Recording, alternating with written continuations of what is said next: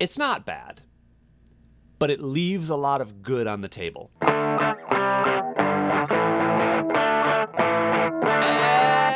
Welcome back to another episode of Exposing Ourselves. I'm Travis Ritchie, and this is episode 28. This is the show where we expose each other to new things. Matt, a big music fan, will assign me one of his favorite albums or playlists to listen to each week, and I, a movie buff, will give him one of my favorite films, and we come together on this podcast to discuss it all. And with me, as always, is my good friend. Matt Runquist. Hey, Travis. I love movies now that I've been doing this podcast, and I watched a movie this week. I watched Ladyhawke, and you listened to the uh, band Fun do their album good. Some Nights. Nice, nice. I thought I wondered if you were just going to say you listen to fun. you listen to Fun. I mean, it is a good it is a good name for a band name. Yeah, it Uh, is. uh, They they they chose that well. I think there's a period at the end of it too, which feels slightly more aggressive. Fun. yeah, it does. Fun. We're gonna have fun right now. We're gonna now. have fun, kids. So, uh, how was your week, man? My week was really good. I'm still running on a little bit of a high right now. Are you familiar with the organization Girls Rock? No. So Girls Rock is Oh, maybe. Maybe? Like, like girls rock. Girls kind of thing? Rock, yeah. Nice, So okay. uh, it's a it's basically a summer camp program where uh, five girls who have not who have either not played a rock and roll instrument before or have very limited experience with said instrument will pick up an instrument. They've, they're put together in groups of five drummer, bassist, guitarist, keyboardist, and vocalist. They write a song, practice it for the whole week, and perform on the on the Sunday at our local venue here in Milwaukee, Turner Hall Ballroom, a beautiful, gorgeous historic uh, venue in downtown Milwaukee, full, fully produced, full lights, full sound. Uh, it's really, really fun. The families show up. They they perform for probably, I would say, 150 people, maybe 200. Uh, it, it's a really good time. So uh, today, well, so this week, my wife was a, a coach of one of the bands, 10 Seconds to Oh, okay, Rock. Okay. 10 seconds to rock Nice. and then uh, and then today i helped out at the performance i was uh, sort of a stage technician so i switched out instruments and made sure that uh, microphones were in the right place that sort of thing it was Oh, cool. That does sound spectacular. it was really really fun so i'm still on a little bit of an adrenaline high from that uh, other than that my week was pretty quiet so i'm That's great. Well, use that high. Use it. Yeah And absolutely uh, we'll uh, this will be this will be one of our most exciting episodes ever. I mean, here's hoping. Probably. And in two weeks, I am going to be the bass coach for for the camp. So uh, each day, uh, so they practice as a group, but then they also get individual lessons uh, for Mm-hmm. one hour a day. Uh, and so I'm going to be the bass coach. Is this something that is nationwide, or is it just in the Milwaukee area? So the, it is nationwide, but each of the organizations in each city is an independent group. They basically Hmm. like license the the iconography of it. Um, Ah, I see. and uh, and so there. Are, And Milwaukee's is obviously the best. I actually have no idea. Um, I know that it did not start here. Um, just say it's the best, man. I could say it's I gave the you best. such a. I just gave you a gift. Uh, so uh, Well, I uh, will say that the people who run it here are fantastic people, and I love getting to know them and sort of socially engage with those people uh, on the day. Everybody is super positive. It's just a really positive event, to be honest with you. You know, everybody is pulling for the bands. You know, obviously some people deal with stage fright and they deal with, you know, things going wrong. Oh, I, one person, uh, you know, put the guitar strap on wrong and couldn't get herself like untangled from it, and you know, and and so you know that you go up and you fix it and you and the show goes on. It, it's really it's really positive and uplifting, and I dug it. that is great. Did you did you mention how old uh, these girls are? The girls are between the ages of 8 and I want to say 14, 14 or 15. Oh, they're so young. They're pretty young, yeah. And the band that Amy was uh, coaching was 8 and 9 year olds, so on the younger wow, side. But ten they- seconds to rock are, 10 are seconds eight to rock. nine years old. Yeah, really fantastic job though they did. Wow. Yeah. Uh, there, there reminds me a lot of uh, like a like a 48 hour film festival type of Yeah. thing where you know and I, I've always wanted to do one of those. I don't think I ever have, and so uh, one of these days, man. Yeah. But uh, that sounds fantastic, and, and that's pretty much been the bulk of your week, huh? Yeah, that that was the exciting part of my week. Uh, so, Okay. Anyways, uh, what what were you up to this week, Travis? I mean, a bunch actually. Now, now career-wise, things have been pretty slow. I did have an audition for a for a voiceover uh, animation thing, which was fun. And uh, the big news here in Hollywood, of course, is the start of the uh, the actors' strike. Uh, we, the actors, gave the producers an extra 12 days uh, past the expiration of our contract to come to the table with some fair uh, offers and uh, apparently the producers just used that time to uh, so they could promote their summer movies more, uh, and they did almost nothing new as far as negotiating. So it was a real like uh, jerking us around type of thing, and so we called a strike. I uh, I had been on the picket line a couple of times to support the writers' strike. And uh, the writers, I, I know many, many great writers who are part of the Writers Guild of America, and I was out there supporting them because it's important, and I saw their needs very uh, reflected in our needs as actors. You know, things dealing with um, a lot of streaming issues that we let go when streaming became a thing. That now we're like, obviously, streaming is the future. It's if it's not profitable, you need to figure that out. But while things are streaming, you need to pay us our fair share of that, and uh, and also the use of AI in the future. If we don't negotiate that now, in three years, it'll be too late. Given, I mean, given how fast things are moving. Yeah. Uh, the the big thing was uh, Friday was our first actual picketing day uh, for the start of the strike. So I went to Disney and was walking around the Disney lot. I bought Coco with me, and uh, she did great. She met a lot of people. There were other puppies there too, and she met uh, she met a lot of people. She was very sweet. Everybody was super nice. And at one point, I was talking with Ben Schwartz, who is an actor, uh, a comedy actor, does amazing improv stuff, and uh, also was a star of um, uh, Parks and Rec and some other stuff. He's the voice of Sonic the Hedgehog. And um, so I was chatting with him briefly, and Deadline, which is the big one of the couple of big websites that covers Hollywood, was there filming us. Nice. And in their tweet of that video, they actually say Ben Schwartz and Travis Ritchie talking at the picket line. Sweet. And I'm like, wow, it's it's like it was just very kind of surreal. And um, the other interesting thing that happened, a couple of things, Coco related, is that we went to a friend's uh, pool party, and I bought her along and brought her along, and she got in the pool. Kind Oh, of nice. a little bit by herself, but also like with my help, and she loved it. and Oh, so that's it's, sweet. She, it's she had already displayed some acumen with taking baths and not being hugely uh, bothered by by that. And so for her to get in the pool and swim around a little bit and uh, was really cool for me to see. And I like that she was a water dog. You know that she enjoyed water at least. We should probably get into it, huh? Yeah, let's get to the meat. Let's get to, the, get to the meat. meat. Yes. All right, you want to shake things up Yeah. and do the? Uh, let's do the uh, music first. Sure. Fun is a band. No.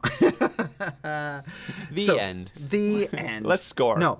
Um, Fun is a band that had a very, very popular album called Some Nights, and it's what I assigned to you. All of these musicians uh, came from other projects, and they were really, really big in the late 2000s, early 2010s uh, Brooklyn music scene, which was a very fertile scene. Um, Interpol came out of that. Yeah Yeah Yeahs. Uh, a couple other bands that I have mentioned to you uh, over over time. And this album was a was a really massive hit. Nate Ruess is the lead singer of the band, and he has a pretty fantastic voice. Um, he did uh, he did a pretty high profile du- duet with Pink uh, that also did very well. I probably should have given you Hmm. That song as well. yeah, you have. Yeah, I probably should have given you that as well because it's a really lovely song, and we're probably not going to get any other opportunity to hear it. Um, well, I give you permission to just send it to me. yeah, yeah, Separately. for sure. Um, uh, the guitarist from Fun is Jack Antonoff, who uh, since the since the ending of the Project Fun has gone on to be a very very successful pop music producer. Oh, right, that guy. Yeah, he works with uh, Taylor Swift, amongst uh, many other sort of pop songstresses, and also has a new project called Bleachers, which is really, really good, and which I may assign to you at some point. But this album uh, went multi platinum, very, very popular album. It's the thing about it that is interesting, and I'm sure you'll talk about this, is that it is a very, very heavily produced album. Um, that you know, in the ni- the '90s were all about authenticity, and then there was sort of this like pop music kind of took over from like rock, right? But Mm-hmm. when uh, when this album came out, there was sort of that like selling out authenticity battle still going on and i feel like this album and the popularity of it really kind of laid to rest an entire era of music where it was like oh we you know we come from a garage and we play like gritty guitars and you know white stripes and and um uh and the the strokes and That's Jack White. that's Jack White, yeah.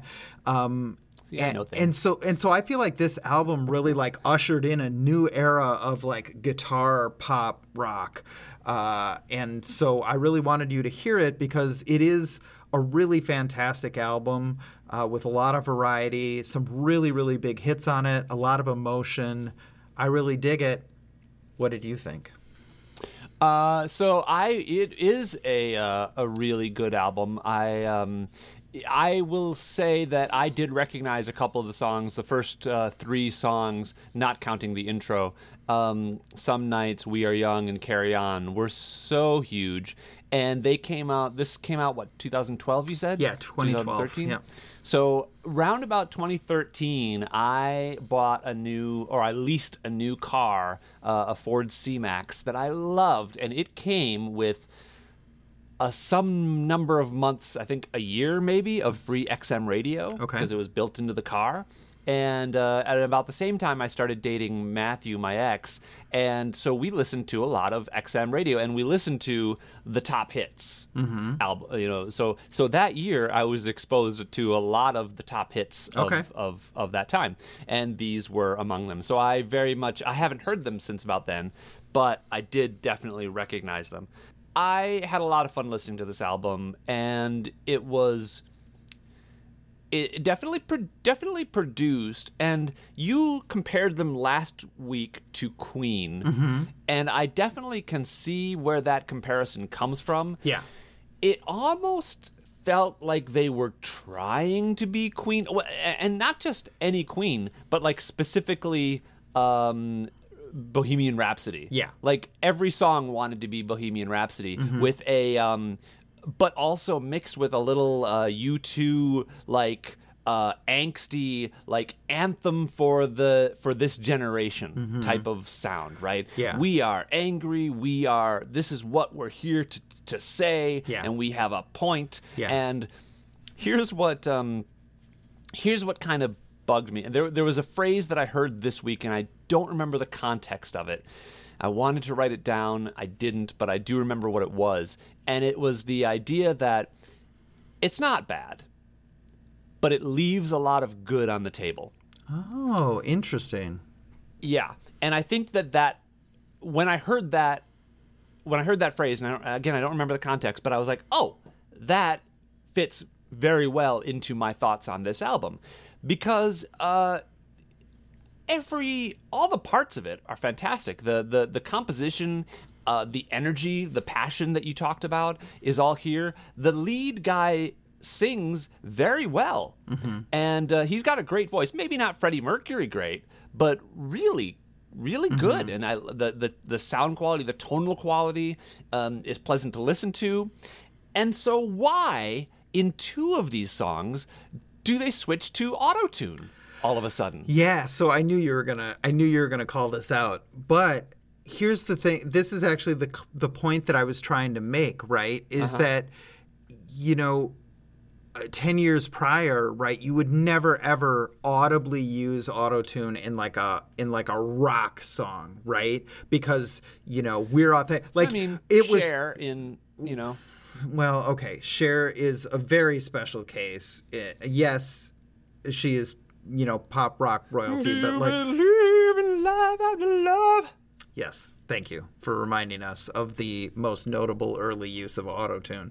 Okay, There you go. but one that was an early use of autotune, and I don't think anybody is concerned about Cher maintaining authenticity, right? Which is what which is what I'm talking about here. Is like for rock bands to audibly use autotune in this Yeah. context, it feels like uh, you know, if you're if what you're concerned about is making sure that like the cool kids like you, you would never Yeah. use audible Right. auto tune. But Fun does, and they use it musically, right? They use it to like Yeah, it's- arpeggiate it's- vocals Sure. and to give some movement to the vocals. You're absolutely right. Nate Roos has a fantastic voice. Right. And, exactly. And so it's not to save his voice, right. for sure. It's to, That's obvious. It's another element of the production. And ten years ago, you never would have used it because people would have just been like, "Oh, that's gross. It's auto tuned. It's you know, right." I still feel like it's kind of gross. I, I really felt jarred uh, out of the listening experience when it when it happened, and I kept on thinking, why, why, why? There was no reason for it to happen, um, and and it felt it felt unauthentic, you know, in in that way. And I don't I don't know. I I don't know why they chose to include it when it felt and, and it didn't seem like it fit the song either the song which was kind of this like anthem especially the first night what, what, what was the first one that it's on it's uh is it some nights or is it we are young I believe it's on. Oh gosh, I can't. I couldn't tell you. i think it's some nights i think Yeah. it's some nights uh and it's towards the end of the song and uh all of a sudden there's th- there's this weird like riffing and i'm like i'm like you could do most of that with your voice and it would sound great. But here it sounds fake when the rest of this song is kind of this great like like you've got these awesome drums and great guitar work and all this wonderful voice uh, vocal work and um and the energy level is so high and then all of a sudden you throw in this it's like it's like did you ever you saw titanic when it came out right Uh, three or four times. Yeah. Okay, great. Uh, Famously, a, a wonderful James Horner score that was performed without an orchestra. Yeah. Like it was almost all done with a keyboard and and and you can hear it. And it's like you listen to Titanic versus a few years earlier with the Braveheart score and Braveheart feels it's the same guy and a lot of the same style and just Braveheart sounds so much better and richer and and realer and this is suffering from that same kind of thing to me. It's a little gripe. It's it's not a huge gripe. I'll say that. the The album is still a lot of fun to listen to, and um, and I I I think I went through the whole thing three times. Oh wow. So you know, yeah, that's not a common thing for me. no. And uh, so yeah, it just but but then. And it wasn't just the when it happened once. I was like, okay, that's a one-off. Like, someone had an idea, and then they did it again later on. I don't even remember the song. Mm-hmm. It's one of the quiet. on. It's one of the quieter songs that's just sort of like floating along, and then it like. Yeah. And I'm like, why? Why, why, why? I think it's I to me it's just using another instrument that's available to you, right? It's turning the voice into like a synthesized instrument. I mean, if I wanted to get artsy, right, I could say like it's breaking down the barriers between human and artificial or and you know, talking about the conflict inherent in that. I mean, after all, every you know major label produced album from 2000 on uses autotune every single one of them um, yeah. I, I want you to know travis that like i have access to autotune now right like Oh. yeah like in the home studio you can get I know. you can buy something Matthew, for 20 I- bucks that Sure. that that gives you access to autotune and you can take your vocals and right it's not necessarily a matter of doing something super obvious like this or like what T-Pain does but But just kind of putting it back on making tune if you're sure that it's slightly- like bang on right Yeah. and I know. um and every single album does this and they all pretend not to right they all pretend Right. oh we're naturalistic we're we're real right and this goes the other way and says you know yeah i have a great voice but also this is artificial this is this experience is fundamentally mediated by computers and by the producer and by the recording engineer Yep.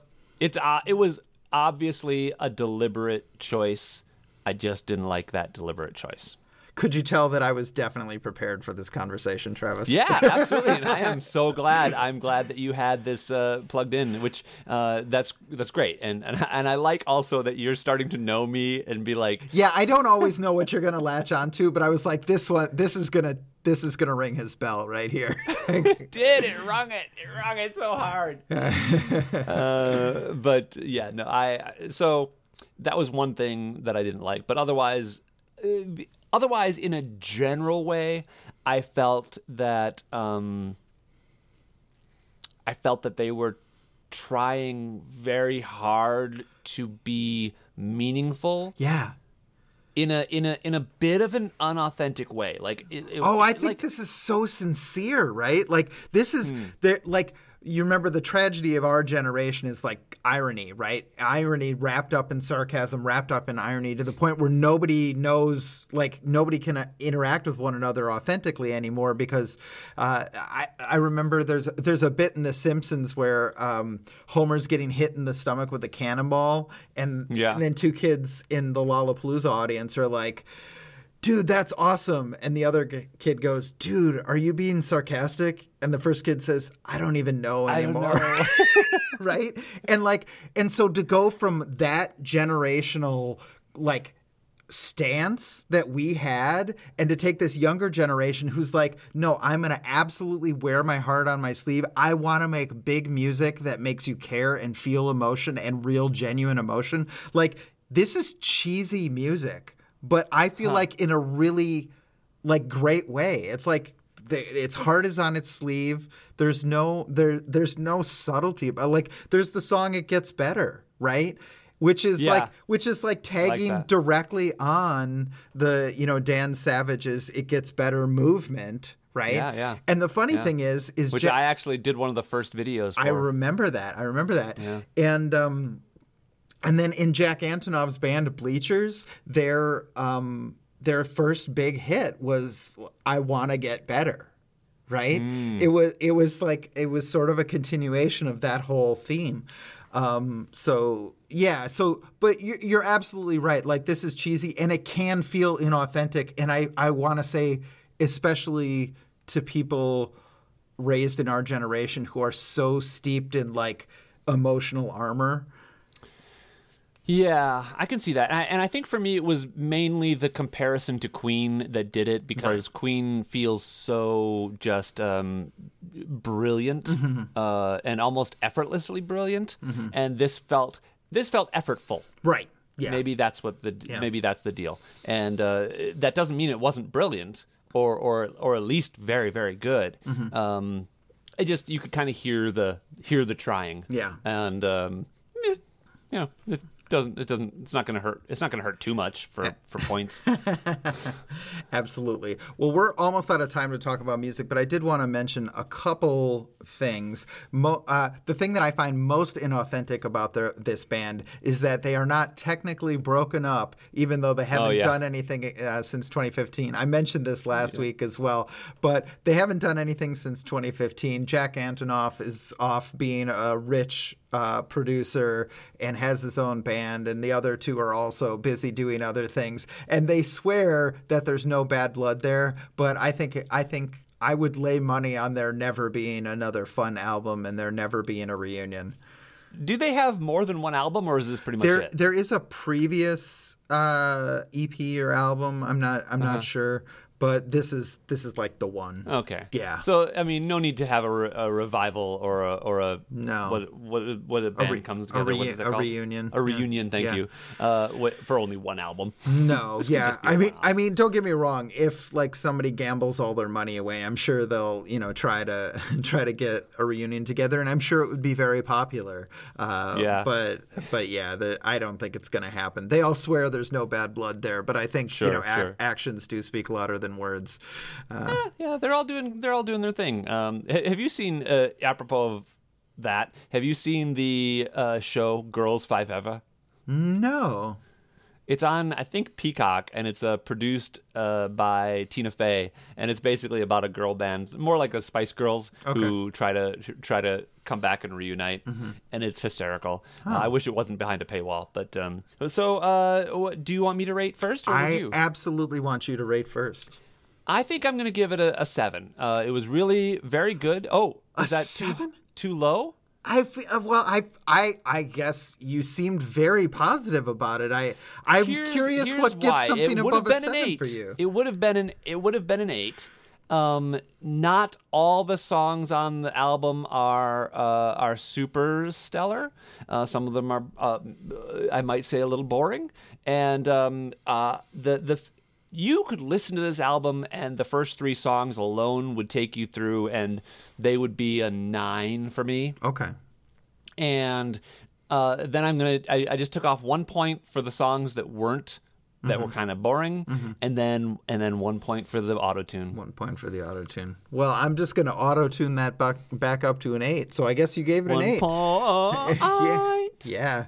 Uh, this is a nine for me. I, w- I was tempted to give this a 10, but I'm going to Oh. get, I, but I'm going to give it a nine. Um, Great. I, it's funny because Still very good. We've had quite a bit of, of conversation about like my top 10, top 20 albums. And I was like, where does this fit in?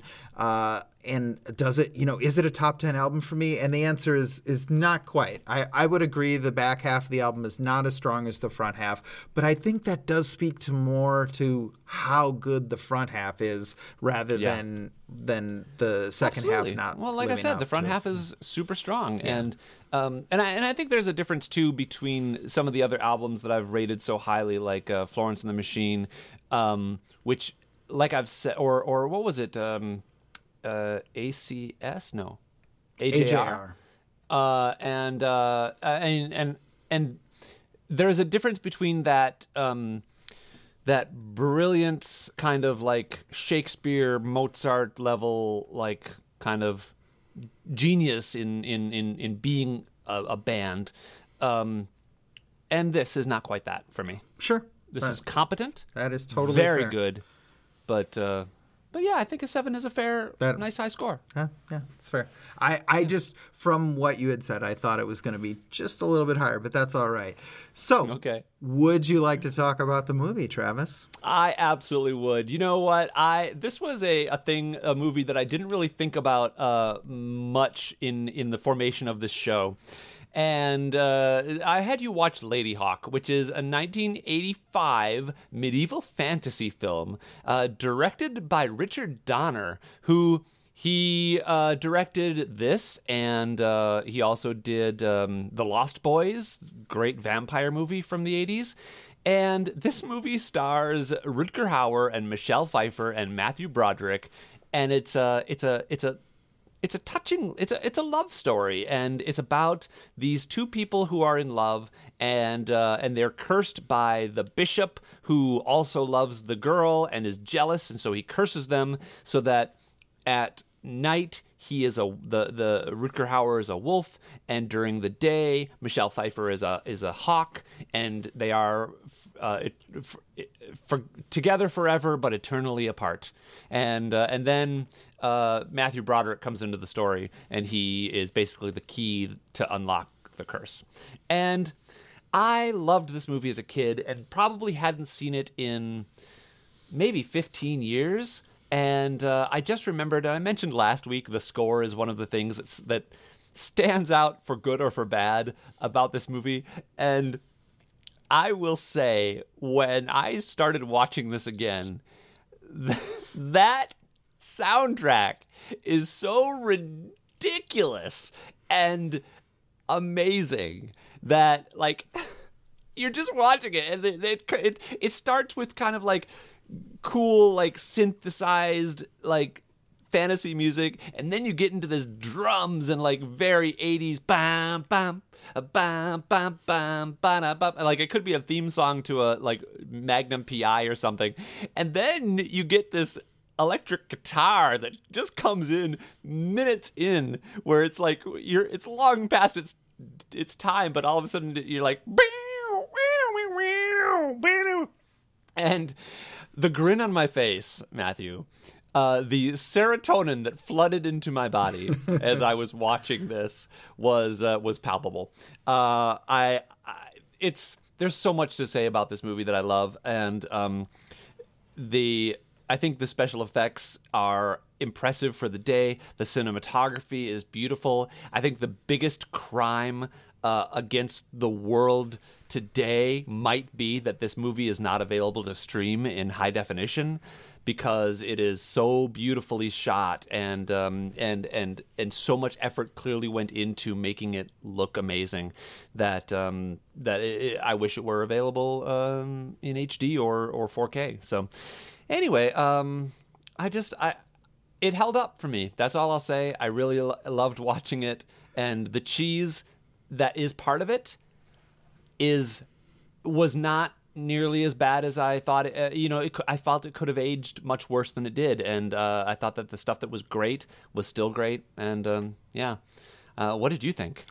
Uh, Curious. Well, I had a, this was this movie was a real mixed bag for me. Um, I, you know what? Uh, let's start with the soundtrack. So I did enjoy the 80s-ness of the soundtrack.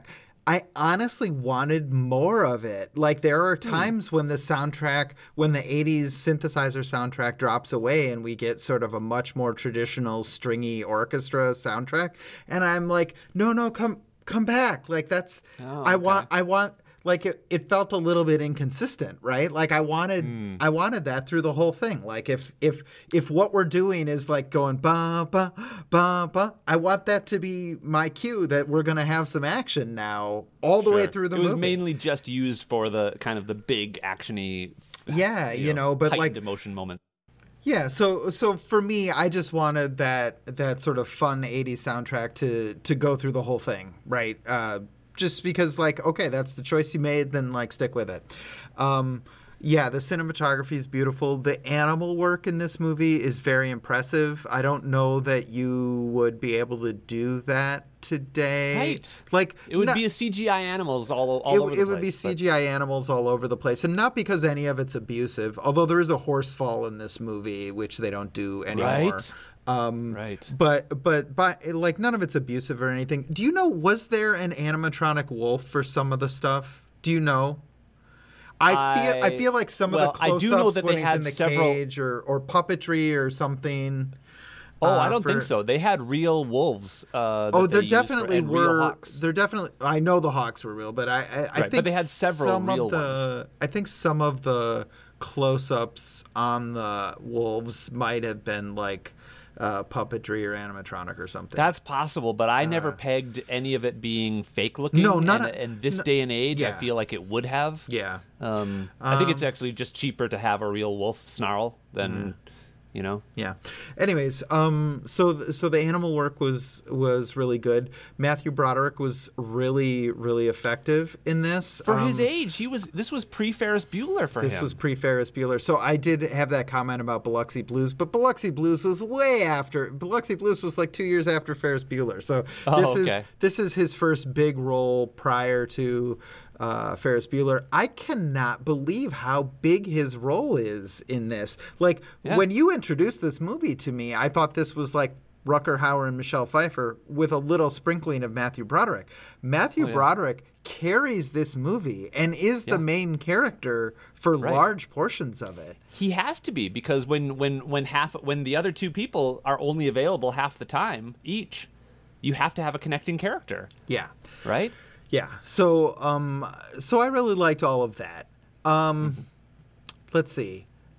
You know, some of the dialogue's a little clunky. Uh, some of the action uh, doesn't make like I, I'm thinking specifically of like the big action scene at the end where there's like a big fight in the hall with all the extras standing around looking bored because maybe it's like the eighth time they've seen the horses go through the list today or whatever.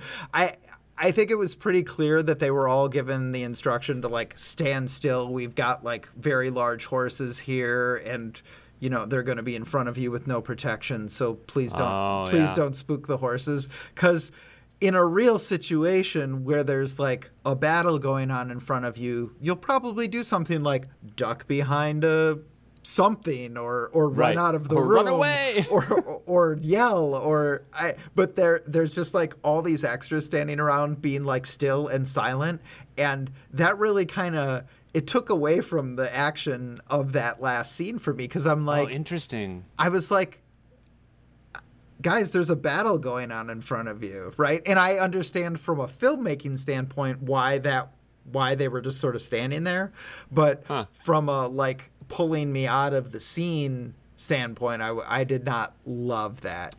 Um, I imagine that in that day and age, they would have. Uh, ha- were you in that situation, you're probably faced with either one of two things. One, it's people who are high above your your station doing their thing, and you just cannot interfere. Or, or two, you gotta wait and see whose side you're Mm-hmm. on because.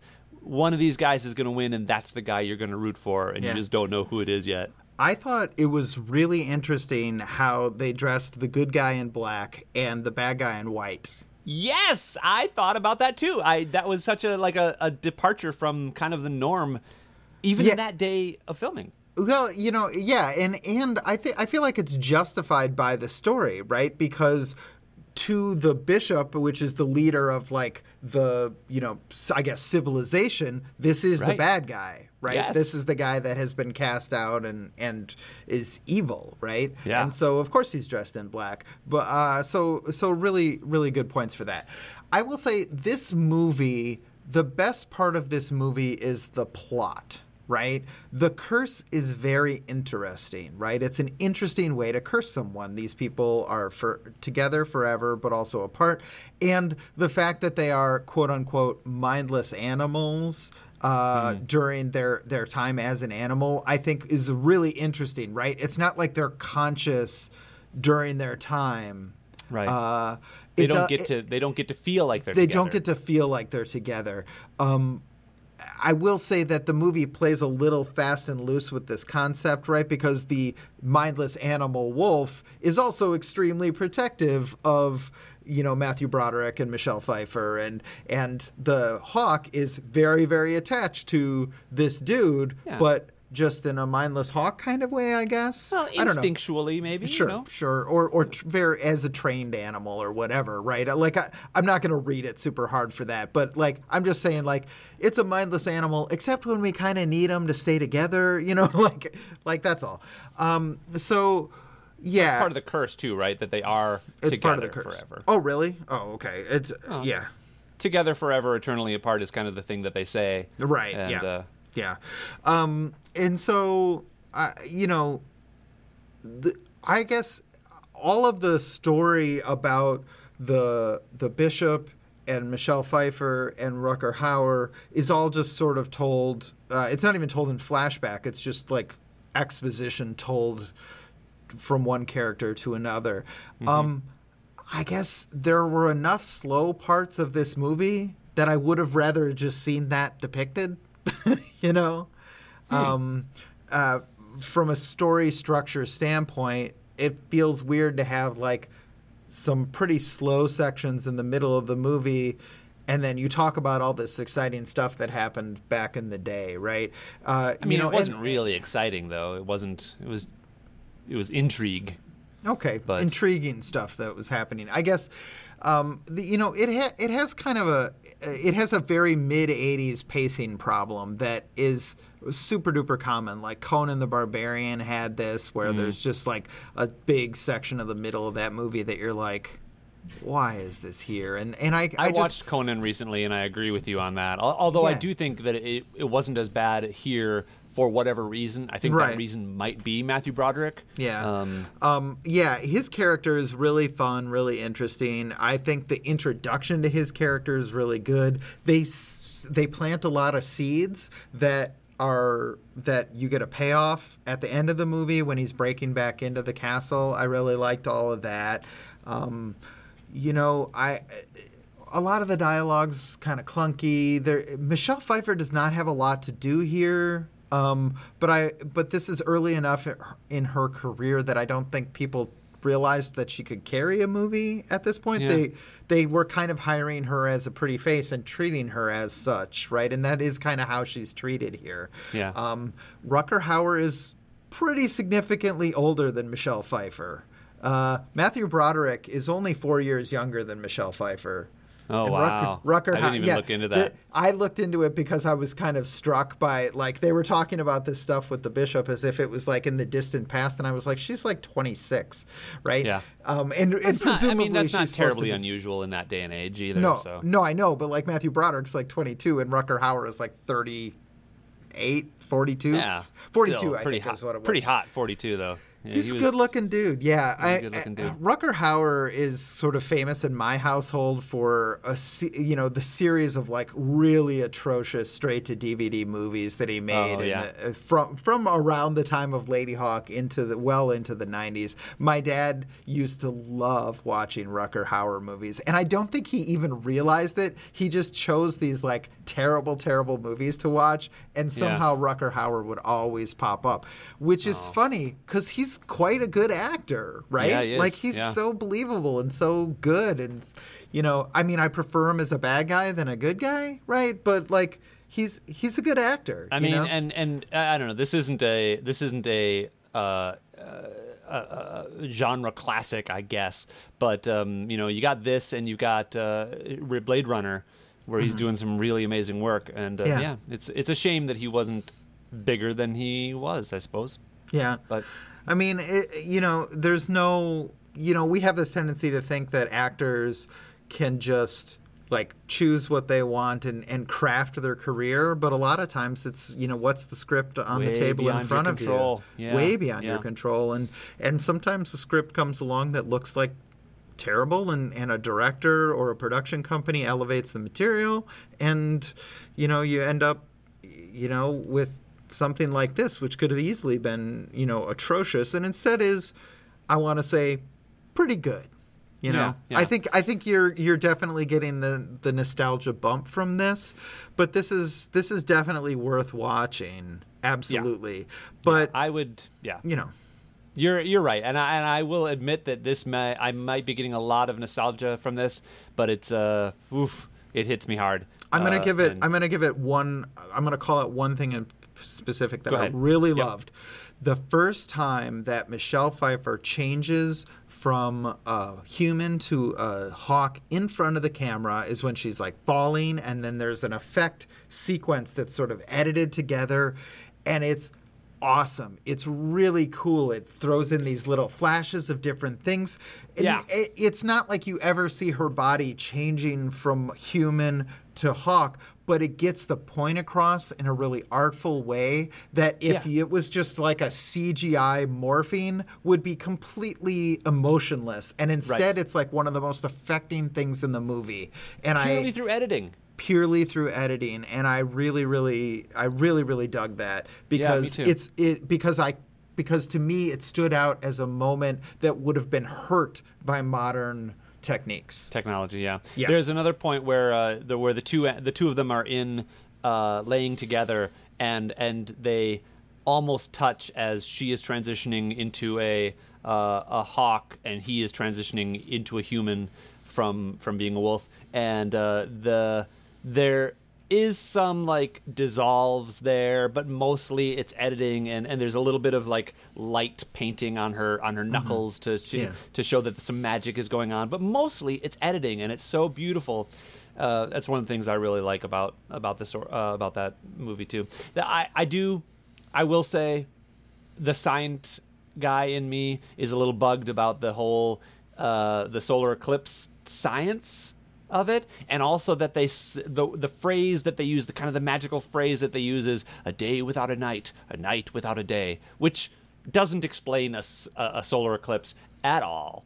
Uh, but whatever you're trying to be, I feel like if I were a writer, I could have come up with a better way to uh, to write that like Yeah.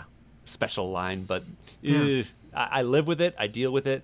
I still love the way uh, the way like the the the bishop says, uh, you know, uh, uh, these are difficult times, Marquet. And like it, his lines are all so bad, but the way he delivers them is so like juicy. And Yeah. uh, her name is Isabeau. like the way she says those lines, it's like, oh, okay. yeah, I got to All right. admit, I, I didn't love uh, the bishop I, because I didn't either. He's not a fun actor, like- but he's so yeah, like. there, well, and there, I just, you know, like the whole plot is thrown into motion by his curse, right? He consorts with dark forces, and there was a curse, right? But then he doesn't do any more consorting with dark forces. He's just kind of a real jerk. And I, w- I like, I, I wanted him to whip You only out have his one like, soul, man. How many Yeah. times can you sell it? I wanted him to whip out his magic and and You throw it around him to a little be bit. uh, be the the bad guy from Aladdin. Uh, yeah, yeah, exactly. I wanted it to be Jafar. So, Um, anyways, all right. All right, What- go ahead. Well, no. Do we have do we have anything else? Should we move on to ratings? I know. No, we're I getting a will say it was fun. time. To, s- I didn't realize that Alfred Molina's role was kind of so tiny. He plays this this this creepy hunter guy who's gonna go catch the wolf, and uh, yeah, if it was only cool to see him. Yeah, it was really cool to see him. I like looked him up right away. Oh my God, that's Alfred Molina. Uh, but then there was not. They didn't really do anything with him. It was No, he wasn't. sad. He wasn't terribly uh, uh, threatening. I mean, if I was gonna cut one thing from this movie, I probably would have cut Alfred Molina's appearance A little unnecessary, yeah, yeah. Yeah. I did love the uh, the the the friar though. Uh, I don't remember what his He name was was. really good, really good. monk. Yeah, Yeah, he was really I really good. liked him. Yeah. yeah. All right, well, go ahead. Let's. Uh, if you're ready, let's get it for the rating. Yeah, so like I said, I there's a lot to like about this movie, but a lot that I didn't like it. I want to Hmm. say this is probably about average, but because I like you and I know that you love this movie, I'm gonna give it a six. Okay, I think that's I think I think if I wasn't giving it the Travis bump here, it would be a five. But Oof, but I'm gonna give I'm gonna give it a six. I, I do wish you had liked it more, but I understand that you. Uh, I understand, I guess. Um, I, I, I still trying to peg down what you like, and I feel like I thought this was gonna this was gonna hit you a little bit better, especially when There it, were parts um, of this that honestly, the first 45 minutes of this movie, I was really, really into, which kind of focused Okay. on Matthew Broderick and his character. Oh man, the Uh, scene where it kind of gets Hauer away. is It- it- the yeah, the scene where the horse is dancing down through the cathedral, like a Mm-hmm. uh, oh, this giant freaking Frisian uh, horse stallion. Uh, anyway, so um, it's a nine for me. It holds Okay. up. I loved it. I I I will watch it again as soon as it's available uh, in high definition somewhere. Uh, li- just a crime that it's not. Um, so hopefully, fix that world, fix that Hollywood, put that in the contract negotiations, please. Uh, all Oh, right. Uh, we don't have much time. yeah, WGA goes on strike to save Ladyhawke's HD edition. Exactly. That's SAG AFTRA's primary demand. Yeah. So, uh, all right. Well, so it's a six from you and a nine from me. What Yep. do we got for next week? Next week, uh, have you ever heard of the band The New Pornographers? I have heard of them. Really? That, Yeah. Oh my gosh. Just the name. Just Oh. the name. Well, it's a great name, but uh, the Yeah. the new pornographers is a, The name quote. that sticks in your head. it is a quote unquote indie supergroup composed of Neko Case, Dan Bejar, and a bunch of other people. Um, this is my favorite album of theirs. It's one of their early ones. I think it's their second, might be their third, but I think it's their second album. It's called Electric Version. There are 11 amazing tracks on this album. I love it front to back. Unfortunately, there are 13 tracks on it, and there's just there's just no. I'm just- there's a couple that aren't quite as good, right? That, uh, love this that is- intro. But you had said uh, that you you wanted me to give you more of my top ten albums, and this is one of my top ten albums. So um, uh, my favorite track on it is probably from Blown Speakers, but there's honestly there are like there's so many so many good uh, tracks on here. Alrighty. Uh, I really really love it. So Well, I look forward to it. Uh, especially, I live in a place where the real pornographers live uh, in the San Fernando Valley. So, uh, congratulations. Uh, I'm, I'm excited to listen to your uh, your pick. Um, so here's your, here's my question for you: Do you want a departure, or do you want to stay on theme for this next? Oh gosh. week? Um, let's stay on theme. all right. Well, then I'm going to give you finally Legend. We've teased it. We have. Uh, we have said that it's coming, and Yeah. here it is. Yeah. Legend is the 1980, I think, five movie starring uh, Tom Cruise. Uh, it's a it's another fantasy uh, movie. It's a love Mm-hmm. story. Uh, Tom Cruise is a is a is a like a fairy boy. Like I don't know what. It, I don't know how to describe this movie. He's like he lives in the he lives in the for, he's a forest boy, not a not a fairy boy. He's a forest boy. There are fairies in this movie. Uh, and there are unicorns, and uh, Tim Curry plays uh, plays darkness, like the physical embodiness of darkness, which is essentially the devil. And oh, he's amazing.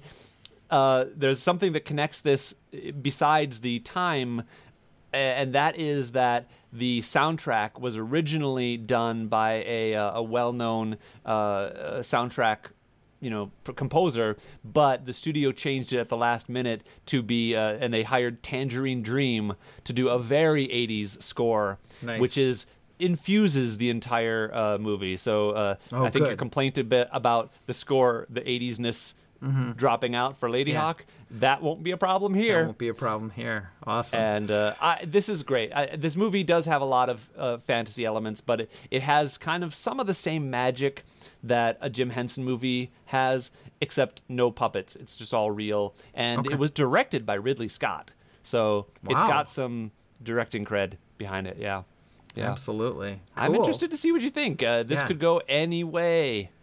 I'm, this movie. I'm really curious about this one. Cool. Yeah. Yeah, but before we go, we should remind people. Oh yeah, we should remind people. Yeah. Yeah, uh, Yeah. that they uh, that they you know, and you you know you could put some music. Uh, A, a little music bed under this if you wanted to. Yeah, Uh, okay. and as I say, uh, if you want to tell us what you thought of uh, the movie that we listened to, or the movie that we watched, or the uh, band that we listened to, you can do that by emailing us at uh, exposing, ourselves exposing ourselves podcast at gmail.com or finding us on Facebook at exposing ourselves and uh, commenting there. We would love to hear from you, and uh, hopefully we will. So, Well, uh, Travis, yeah. Thank you for exposing yourself to me. Matthew, thank you for exposing yourself to me. I really appreciate it. I appreciate it too. Have a good week. You too, man. Thanks. Thank